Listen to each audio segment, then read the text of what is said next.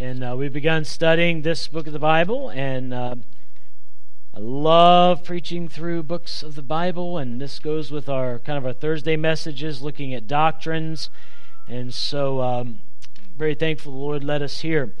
Uh, we talked last week. Uh, we started our study on First Timothy, and uh, in a big outline, we did Roman numeral one, how to build an effective church, which is chapters one, two, and three. Paul's going to help Timothy with getting some instructions on this. And in chapter number one, which we obviously are at, we have the church and its doctrine. The church and its doctrine. Excuse me. And um, so we looked at the introduction last week, uh, number one, so for a big outline, we had a Roman number one, A, and then one. The letter of Paul considered the letter of Paul considered in verses 1 through 2. And we saw Paul's signature. We saw Paul and his Savior, and then Paul and his son Timothy. And we talked about who Timothy was and how they came in contact with one another and what God did there. That brings us to number two, and then we'll read our text. Number one, the letter of Paul considered. Number two, the loss of truth considered. Let's read starting in verse number three of 1 Timothy chapter 1. It says, I, And I besought thee to abide still at Ephesus when I went into Macedonia, that thou mightest charge some that they teach no other doctrine, neither give heed to fables and endless genealogies which minister questions rather than godly edifying, which is in faith, so do. Now, the end of the commandment is charity out of a pure heart, and of a good conscience, and of faith unfeigned from which some, having swerved, have turned aside unto vain jangling, desiring to be teachers of the law, understanding neither what they say nor whereof they affirm. But we know that the law is good if a man use it lawfully. Knowing this, that the law is not made for a righteous man, but for the lawless and disobedient, for the ungodly and for the sinners and for sinners, for unholy and profane for murderers of fathers and murderers of mothers, for manslayers, for whoremongers, for them that defile themselves with mankind, for men stealers, for liars, for perjured persons, and if there be any other thing that is contrary to sound doctrine, according to the glorious gospel of the blessed God, which was committed to my trust. Let's pray. Father, Lord, please take the message and use it for your glory. I pray to help us as we study this book in your word. Lord, as David said, open thou mine eyes that I may behold wondrous things out of thy law. Lord, help us to see some things tonight to help us in our Christian life and our spiritual growth. And Lord, we love you. In your name I pray. Amen. Let's look at this. Number two in our outline the loss of truth considered. Paul is going to address that there are some doctrinal errors in the city of Ephesus. Um, we know that this has been coming, and Paul had warned about it. Paul met with the pastors of Ephesus uh, there outside of Miletus, and uh, in Acts chapter 20, I believe. Uh, but he told them, he said that to feed the flock of God, but to be careful, because there were wolves that was coming. People that were going to come and look like they're all in, but in reality, they wanted to destroy the church and doctrine. And uh, we know that Ephesus was an important city to Paul. He wrote the book of Ephesians to uh, address the issues there at Ephesus. Um, we read about it often in the book of Acts. Uh, we read in Acts, uh, if you want to glance at it, I'll put a marker here. Let's, let's look at it real quick. Acts chapter number 18. Look at this real quick, just to get a groundwork what we're talking about. But in Acts chapter 18, say, why is Ephesus important? That's what Timothy was when he wrote this book. And uh, but in Acts chapter number 18, and uh, look at verse number 19. Uh, Paul on his missionary journey says this, and he came to Ephesus and left them there, but he himself entered into the synagogue and reasoned with the Jews. Left who there? All right, you see in verse number 18, he left Aquila and Priscilla. Uh, so he left these two, and we know them to be sound in the faith and he left Aquila and Priscilla there. On another missionary trip, three months later, uh, he goes and he preaches in the synagogues in Acts chapter 19. And in verse number 20, uh, what God was doing in Ephesus, it says, So mightily grew the word of God and prevailed. So Ephesus was seeing a great revival.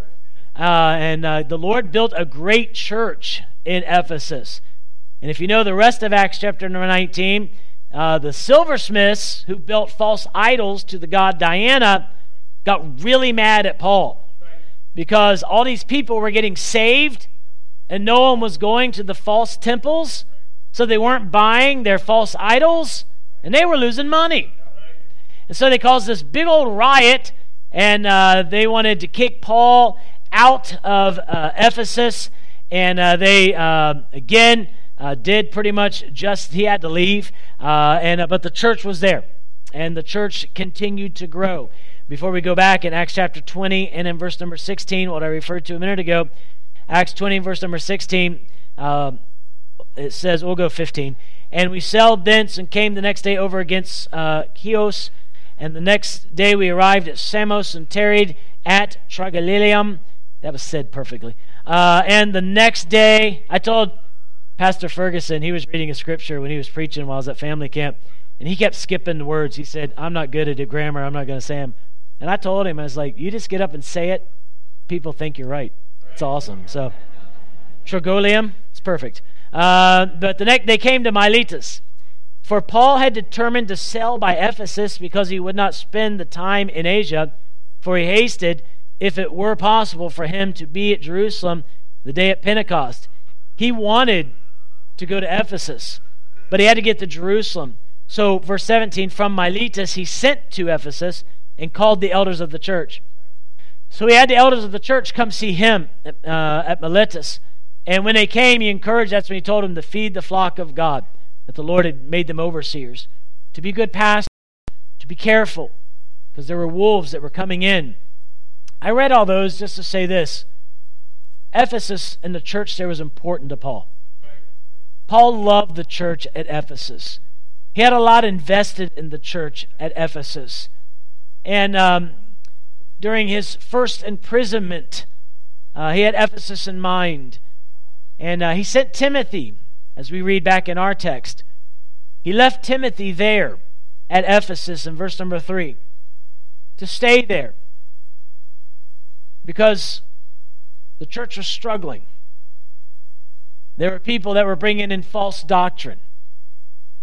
False doctrine has been something that has been taught since the church began. The devils wanted to get false doctrine in.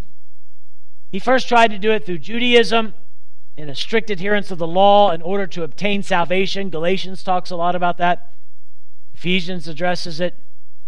Then the Gnostics came in, those who believe that there is a God, but he just kind of backs off and let us figure it all out by ourselves. The agnostics came in, the atheists, and all kinds of false doctrines. Our society today is inundated with false doctrine. Um, there are so many churches, and I and I just use that with those quotes because, listen, the Lord said there is my church, and I'm not here to decide who is and who isn't. But His doctrine, there is no other doctrine than the Lord's doctrine. so those who stand on a street corner and tell you that there is no hell, or that the ultimate purpose is to populate a planet, or that Jesus isn't God those are false doctrines. And, uh, and the devil wants to get into every church and bring false doctrine. The devil wants to get into Gazato Baptist Temple and bring false doctrine. The devil would love, the enemy would love to get in and have some false teaching. And we have to be careful. In this world that we live in today, you have to be probably more careful than a lot of cultures have ever had to be. Because you say, well, sin's always been around. It has. False doctrine's always been around. It has. But we have to be so much careful because there's this thing called the internet. Social media, books, periodicals. There is so much stuff that's just thrown out there. And people love what I'm about to preach on, real quick.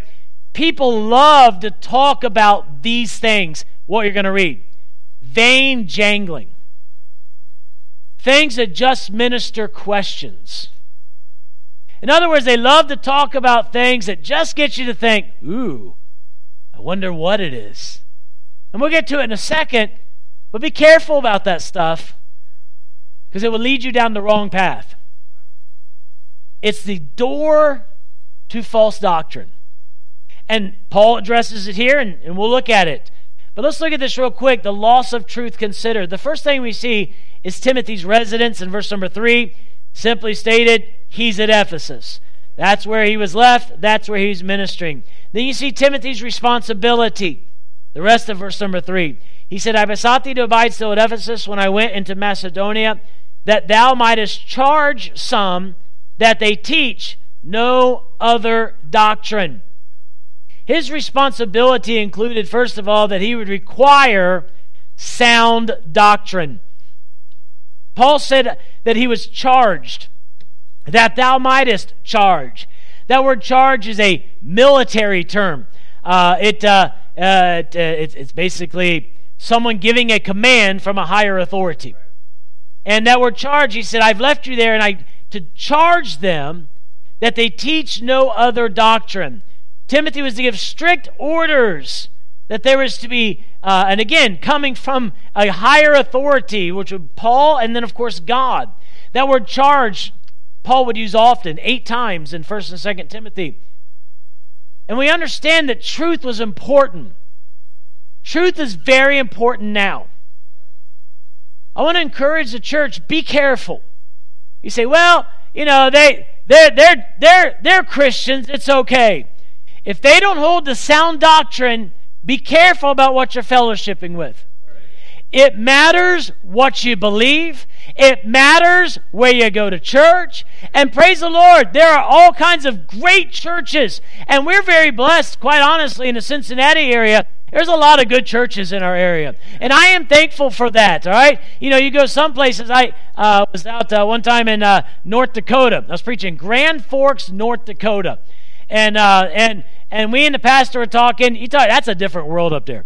It's cold. Uh, they literally, to, to prove a point, went outside with a bucket of water and threw it, and it evaporated before it hit the ground. It was so cold. Why anyone wants to live there, I have no idea. All right. But uh, I was talking to the pastor, and he joked. He, he said, The land is so flat. I literally, when we landed in the airplane, I thought they had just burnt all the ground because it was so black. But that was the soil but everything grows underground because it's so cold. So you have yams and potatoes. Uh, but uh, that's all they grow. Uh, but when we landed, I said, uh, I said, so you know, we talking about the church, and he said, well, one good thing about where we're at, you can't get mad and leave. There are no other churches within a hundred miles of them. That's a, that amazed me. And he, he wasn't a preacher saying, you know, none just like us. Literally. There were there was Lutherans, right? But there were no other like-minded churches at all within hundred miles. Isn't that crazy? We look here. You know, I, I walked in the skyline. We celebrated Grace's birthday after church. Right? Her birthday's Wednesday. Happy birthday! Uh, but uh, we went up the skyline. We ate. Brother Daniel Ivy sitting in there. You know, I walked in, punched him, and uh, it was awesome. In a good way. We're good. We're friends. I, you know, and uh, and uh, so, you know, and he, he laughed and, and uh, we talked and we fellowshipped. And there, there, there, there are good churches, praise the Lord. But never forget, it matters what you believe. And doctrine is important. That's why we as a church, we can't just buddy up and, you know, fellowship with people that would teach false doctrine. They believe in any other plan to heaven apart from the Lord Jesus Christ and Him alone. I can't fellowship with that.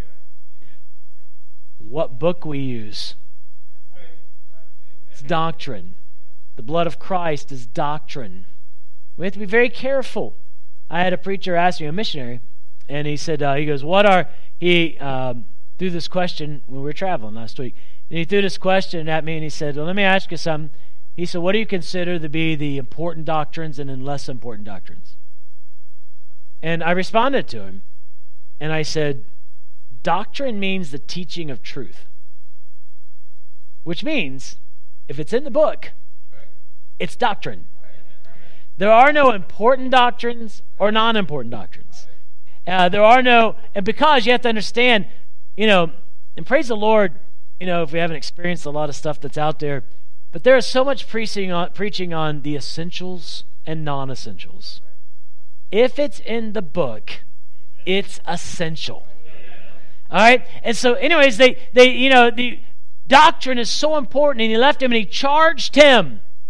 And this is not nothing to take lightly. Uh, look there uh, in chapter 1 and verse number 11. Chapter 1, verse number 11 says, According to the glorious gospel of the blessed uh, God, which was committed, Paul said, What? To my trust. Paul had been given what, in the context of what he's talking about here to Timothy, is doctrine. This was given to my trust. Paul had been committed this. And he, in chapter number 6, turn over there real quick, chapter 6 and in verse number 20, says, O Timothy, keep that which is committed to what? Thy trust. Paul said, I have been entrusted with this, and I have committed this to your trust.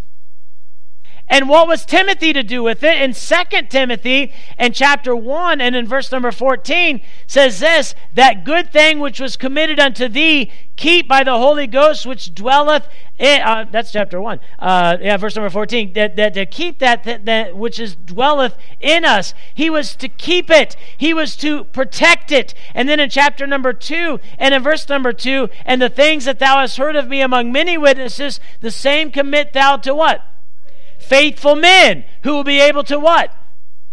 Teach others also. And I, I read all those to simply say this Paul understood that this doctrine was committed to my trust. And he said, I charge you, Timothy, to keep this. I have been committed this, and I am committing this to you. And Timothy, you are committed to teaching this to others also, who will be faithful and will teach it to other faithful men. Which is why we're sitting here. Because people took seriously that doctrine's important. Because at the Baptist Temple, we dare not lose track of the importance of being entrusted with doctrine. Now, we're not the only church. But if God's churches start making light of doctrine, and they are, that's why you see it's very common today. They want to take Baptist off the door. You may say, well, they still believe the same thing. Then why'd you take it off? Well, there are some Baptists that are not right. Well, there's lots of men that aren't right, but I'm still a man. There's lots of Ohioans that aren't right, but I'm still an Ohioan. You say, that's silly. Well, seriously, people get so upset at these things, you know. There was one person treated me wrong at church. I'm never going back. Have you ever been to McDonald's? And you keep going back. The order's never right. They're always rude, right? But you keep going back because you want it. Don't blame someone else if you just fell out of church because you quit wanting it. Praise the Lord, I'm loving it. uh, yeah, right? Yeah, you caught that. Yeah, yeah, right? But, but the fact is this, right? You know, doctrine's been committed to us, and we are to protect it. And there are some in the church at Ephesus that were already gone astray. Look in 1 Timothy again, chapter number 1, verse number 20. Look at these real quick. Verse 19, holding holding faith in a good conscience, which some having put away concerning faith have made shipwreck, of whom is Hymenaeus and Alexander. Hymenaeus and Alexander, I don't know a lot about them, but I know this. Their life went shipwreck. They went astray. He talks another in 2 Timothy chapter 1 2 Timothy chapter 1 and verse number 15. This thou knowest that all they which are in Asia be turned away from me, of whom are Phygellus and Hermogenes. They turned away from good doctrine. In 2 Timothy chapter 2 and in verse number 17, the Bible says this says, And their word will eat as doth a canker, of whom is Hymenaeus and Philetus. There's five people that gave in to false teaching. Five people that quit. Church, I just want to encourage you real quick. Don't quit. Don't quit. I know the world, I know people, I know things, but don't quit. The reason why many times we'll quit is because we start listening to the wrong voices. Paul's addressing this, and you see his responsibility is to require sound doctrine, and number two, to resist silly distractions. Back in our text in verse number four of chapter number one, to resist silly distractions. Verse number four, neither give heed. Now, again, he told them, he said, make sure no one teaches false doctrine. And now he's going to go to how false doctrine is introduced. Now, this is so important living in 2023. I hope you'll follow this.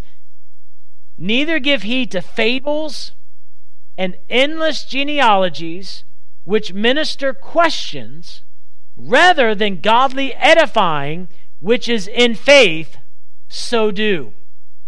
He said, Be careful because these wolves will come in, and it starts with talking about things, talking about stories, what ifs, uh, what could be, just things that minister questions. Church, beware of teaching that ministers questions. Say, like what?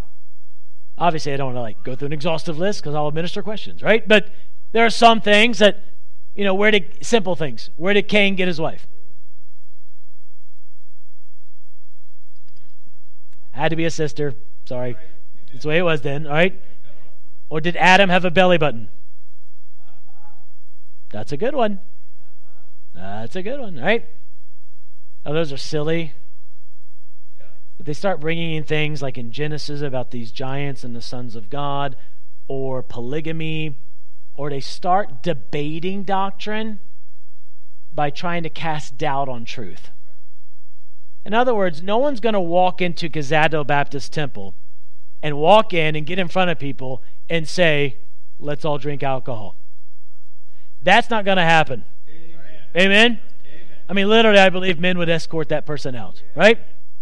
Amen. You say, that's wrong. Because it is. But what will happen is you entertain questions. Well, maybe sometimes it's permissible. Let's talk about this. You start debating things. Be careful. Because all they're doing, they're not giving any answers. It's edifying for you, for me to get up and say, the Bible says, is a curse upon those who give strong drink to their neighbor's lips. That's what the Bible says. The Bible says not even to look at the cup when it's stirred, right? that's alcohol, turn your eyes from it, all right? Uh, the Bible, Bible teaches that, it, that it's not for kings, it's not for priests. And by the way, Revelation says you and I have been made kings and priests, all right? It's not for us. Remember Cazado Baptist Temple? Stay away from it. It is destructive. It is raging. It will destroy your life. And people sometimes want to argue and say, oh, it's not that bad. And then I just want to say, look in the mirror. But that would be mean. But I'll say it to you because you're not drinking, right? Amen. It destroys. The family gets messed up. The relationship, husband and wife, gets messed up. It, it, it, it, sucks the money out of your life because you're spending so much of it. I mean, I could go on and on and on and on and on. It's destructive. It brings anger. It brings all these things. It destroys. No one's going to walk in and be like, hey, I think we should all start drinking. We'd all be like, get this guy out of here. But they'll start in a conversation on the back row saying, well, sometimes it might be okay. Well, I mean, and they'll start using a verse out of context. Jesus turned water into wine. It wasn't alcohol. It was the fruit of the vine. Say, how do you know it wasn't alcohol? If it was, pack it up, go home, because Jesus would have just contradicted himself. And if he did that once, he could do it again. But he won't because he's God and he's perfect, all right? That's not what it is. But my point is this be careful because Paul told Timothy, I charge you, don't let them teach other doctrines. But be careful, it starts with this talking that ministers questions. And if you'll stop and you'll just keep that in the back of your mind, you'll see it. Because that is, everybody ready? Be careful here. That's what podcasts are built on. I'm not saying they're all evil, but they love topics like that.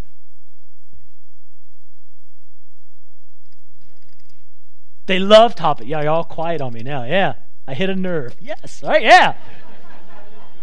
That's what podcasts are built on because it intrigues people and they want to hear it and it builds their audience, and that's really all they're about. And they're building this audience, so they love talking about that. How much time have I spent, you know, preaching on those giants in Genesis, right? None, because the Bible tells us all we need to know. I don't know anything else, and God said we don't need to know anything else. All it would do is minister questions. They start bringing in these topics. Be careful. Because I can start giving a list of people that were faithful in a good church that started listening to podcasts, and they're not all wrong. There's some good ones out there. I can give you a list of some good ones. But if their topics are only about ministering questions, beware, because it is a door to false doctrine. Now, I'm your pastor. I'm just trying to protect you, all right? That's what it was then, and that's what it is. So be careful about these things that minister, they're built around questioning doctrine. Better be careful. You say, well, it's just a semantical argument. No, it can be a false doctrine doorway, and you better be careful. If the teaching makes you question what you've always believed to be the truth, you better be careful. Now, again, I'm not telling to blind, blindly follow man. I'm talking about things that are taught in the Word of God, and it's been the pillar and ground of truth is not the internet. It's the church. This is where we are to find truth. All right, so resist these silly distractions. So we saw the uh, letter of Paul considered, the loss of truth considered, and I'll wrap this up the law of God considered. The law of God considered. In verses 5 through 11 in our text, you see uh, the final target that Paul tells him. Now, again, Paul tells Timothy, be careful. Don't let this get into the church. I charge you, don't let it happen. It will come through these questioning, these things that minister questions. Be very careful. Here's why we're doing this, Timothy, verse number five. Now, the end of the commandment, this is what it's all about, is charity out of a pure heart and of a good conscience and a faith unfeigned. He, he says, This commandment, what commandment? Verse number three, that they charge that no other doctrine is taught. He said, I'm telling you this. Now listen, and I'm preaching this not to control everybody's thinking. I'm not doing this to be a lord over God's heritage. I believe that's evil when that happens. I'm preaching this for this purpose because I love you. And I don't want you to get sucked into false teaching. And the reason we teach these things, verse number five, Paul said, is because of love. We keep doctrine because of love. And there should be a longing. It says, is charity out of a pure heart. Uh, the word there is, uh, uh, another word to use is virtue. You know, we read about the virtuous woman or virtue in the Bible. Virtue uh, is that is that desire in us to want to do right because we love Him. The virtuous woman is called virtuous because she does all those things, not because she has to, she wants to do those things because she loves her husband and her family. You know, we have virtue in our life because not because we, you know, uh, we do all that we do because we have to. We should do what we do because we love the Lord and we want to do those things. And when we teach proper doctrine, it should create a love in us, not anger, I believe we are holding the right doctrine at our church. If I didn't, I would teach something else, right? But I'm not mad about good doctrine. I'm not angry at other people because we have doctrine. But I am going to hold the doctrine, and we ought to, it ought to create love in our heart and a longing out of a pure heart, and it should create liberty in our life and of a good conscience. It means there's peace there. I know that we know we're doing right, and a faith unfeigned that means it's real, it's legitimate. The fact is this that's the, that's the final target. Paul said, This is why we're doing this, Timothy, so that we can be a loving church and we'll long to do right, we'll have liberty, and it will be legitimate. It'll be a real faith. That's what Paul said. That's why we're doing this. So you see, final target, and then you see these false teachers in verse 6 and 7. They, you, you see, first of all, there is a purposed change from which some having swerved. A purpose change. It's possible, and I'm taking this warning, and I hope you'll take this warning. It is possible to have right doctrine, but to leave it, to change. And you'll see here, it is a purpose change. That word swerved, you say, what does that mean in a, in a Greek and Hebrew, right? Just what it means in English. You ever been driving down the road and you swerved? You know, there's a big old raccoon on the way this morning to church. Didn't make it through the night. It was on the road. And uh, I was driving and we swerved because I didn't want to hit it. Some people, you can be cruising along with the right doctor and just think, eh, it doesn't take much. And we can get off. Is a purposed change, it is a purposeless conversation. Uh, that's where it says there, which some having swerved, having turned aside to vain jangling. Vain jangling means talking about things that have no purpose. Silly illustration Adam's belly button. Now, if you don't understand that question, he was created, he wasn't born. So, did he have a belly button? Please don't. Who cares? All right? Yeah, all right? That is the epitome of vain jangling. Useless conversations. What does that affect? I knew one pastor, and I hate to keep going back to that, but to that Genesis thing about the giants and the sons of God and what they were. And he, he was he was candidating to be a pastor, a friend of mine. And when he was candidating, the church said, We want to know what you believe about this. And he answered, he said, Why? Well, we're just trying we we talk about it a lot. And that man said, That's useless. How does that affect salvation? How does that affect our Christian walk? How does that affect anything? He said, We know all that God wanted us to know. Case closed. And they didn't like him and they didn't vote him in. And he said, Good. Because the fact is this useless conversation will lead us nowhere. Is a purpose change, a pur- purposeless conversation, and then a purposeful cause. In verse number seven, desiring to be teachers of the law. I want you to see this. Those that teach this is all because of this position. They wanted to be teachers of the law. It's about position and power, understanding neither what they say nor of where they affirm. They just like to talk. They don't even really know what they're talking about, but they like to be heard. And about pride, whereof they affirm. They think they're right. They can't prove it, but they love to talk about it. And more specifically, I'm trying to close this these false teachers were focusing on the law. We are not under the law. We're under grace. Be thankful for that. I read a verse Thursday that if a teenager rebelled against their parents and didn't listen to them or their chastening, they're to be drug out and stoned to death. Aren't you glad teenagers were not under the law? Because none of you would be here. Right? Yeah, right? Neither would I. We're not under the law. The Lord fulfilled that. Yet those are powerful things and principles. But a lot of pre- people, especially people that like to take power in church, they do that. Preachers, pastors, fathers and families, leaders of cults. They like to twist the scriptures to control people. There's some popular documentaries out right now about leaders that in the Christian realm that took good principles but turned it into laws to control people. That's what Paul's talking about. I believe in dressing right. And I believe the Bible teaches what it does. But I'm not going to use that to control people. And by that, meaning this I know a pastor, unfortunately. Aren't you glad you don't get around where I do? I know all kinds of people, right? But I know a pastor that if anybody walks into this church that they're not dressed how he believes they should be dressed, they have extra clothes and they put them on them and they won't let them in the church. That's controlling people. Holy Spirit will do a fine job of showing people truth.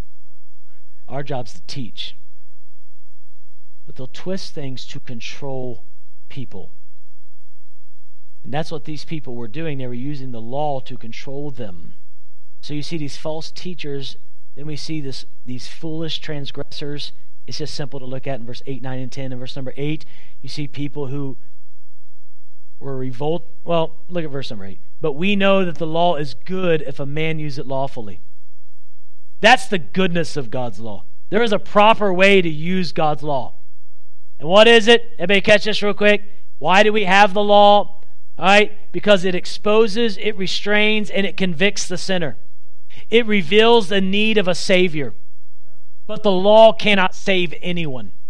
The law only shows us of our destitute state. The law only shows us how we are a sinner, how we are not holy. The law shows us what holiness is, but it cannot make us holy. You can follow the law. Remember that one guy that came to Jesus and said, you know, what do I need to do to inherit eternal life? And he says, not commit adultery, not to murder, etc., etc. And he says, all these things have I done from my youth up. And the Lord didn't say, oh, you haven't. I think this guy was a pretty good guy. But he wasn't holy. And the Lord had to expose his sin of covetousness. And that's what the law is for. Paul said, I wouldn't have known covetousness if it wasn't for the law. And the law shows us those things. That's the goodness of God's law. But then I want you to see the gaze of God's law in verses 9 and 10. How the law exposes. It casts the light upon us so we see that we're sinners. It mentions some general sins in verse number 9, which, again, I'm not going to read it again. Just glance at it. It shows those who are defiant, those who are disobedient, and those who are dishonoring. When we look at any authorities in our life, from our parents to church to God, and our life is one of defiance and disobedience and dishonor, the law is crying out, You are a sinner. The law was not made for righteous man. It was made for the lawless. There's general sin. There is glaring sin at the end of verse number 9 to verse number 10. Again, you can just glance at those verses, but it talks about murderers. It talks about, and I do want to point this out in verse number, of verse number nine, it says murderers, fathers, and mothers, and manslayers. And we all know that murder is a sin. Then it goes in verse number 10, not just murderers, but I just, for alliteration purposes, put mature. There are certain things out there that they classify as for mature audiences. I'll give you another definition it's wicked sin. Amen. Be careful what you're putting in front of your eyes. Well, I'm an adult. That mean, doesn't mean you should watch it. It says there for whoremongers, for them that defile themselves with mankind. This mature, if you will. That word whoremongers, I'll tell you what that word is in the Greek. It's the word pornos.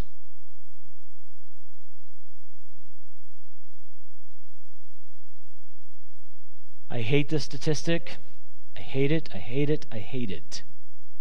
But according to Pew Research, 80% of men sitting in churches look at porn frequently.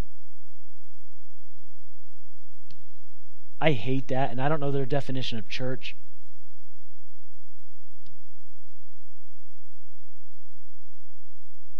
But no child of God should have any part of that. It's wickedness. And it will destroy your life.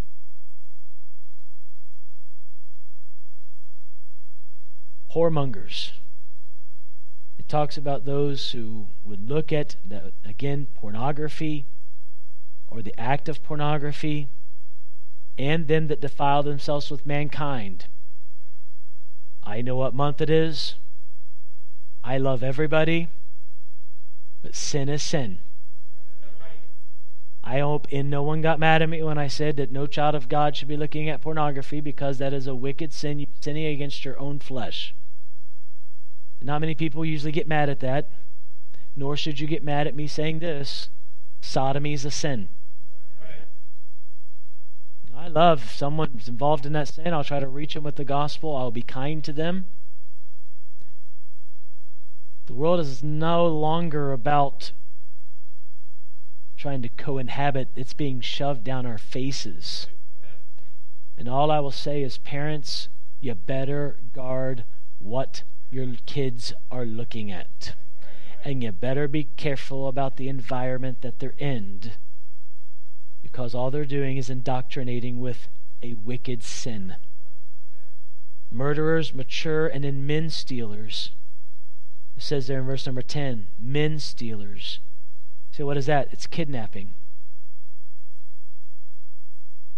And back then, that word referred to people who would steal men for the purpose. There's only two purposes they would steal, and I say men, I mean mankind, why they would steal people. And the two purposes are for slavery or for immoral sins. Just want to throw this out there because it's a fact.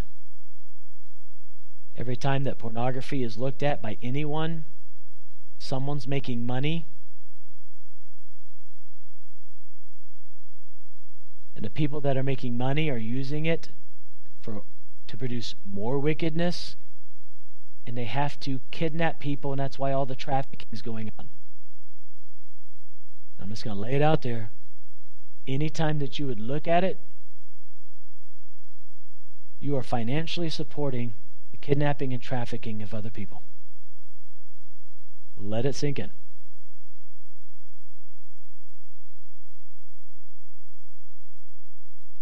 Your life would change if that was your child. So why would you entertain it? In kidnapping and slavery a lot of times when you read about masters in the Bible, it's just talking about their bosses. And they had a different political system back then, and that is not referring about to what we determine slavery in our early American history and in other countries. God, the ownership of another person shouldn't be. Never should have been, never should be. Now, they had a political system that people worked off debts and things like that, all right? We don't live in that world. But Paul said it's sin. And then liars, manipulators, people who lie just to get gain. And any misconduct in verse number 10, anything that's contrary to sound doctrine. Paul said, preach against it because this stuff was being accepted in the church at Ephesus. Some of these things were creeping in. And Paul said, Keep pre I charge you. we see lastly, and we'll pray, full trust Verse number 11 according to the glorious gospel of the blessed God which was committed to my trust. The fact is this the law and the gospel, they go together. The law exposes the sin and the condemnation, but the gospel presents a hope and a salvation. The law shows me that I'm a sinner and I deserve death. But the gospel shows me that God loves me so much, He sent His Son to die for me and He paid for my sins. And if I will put my trust in Him, I can have eternal life. And Paul closes in that verse with the glorious gospel. It is glorious, amen. It is God's gospel, in verse number 11. It's the gospel of God. There's no other gospel but His gospel. And praise the Lord, it is a given gospel. It's been shared for the whole world to know. And that, look at me, has been committed to our trust. It may sound simple, but if we start accepting all sin, and sin is nothing, why are we preaching the gospel? What do people need saved from? But we are to preach what thus saith the Lord, and the glorious gospel can save us all.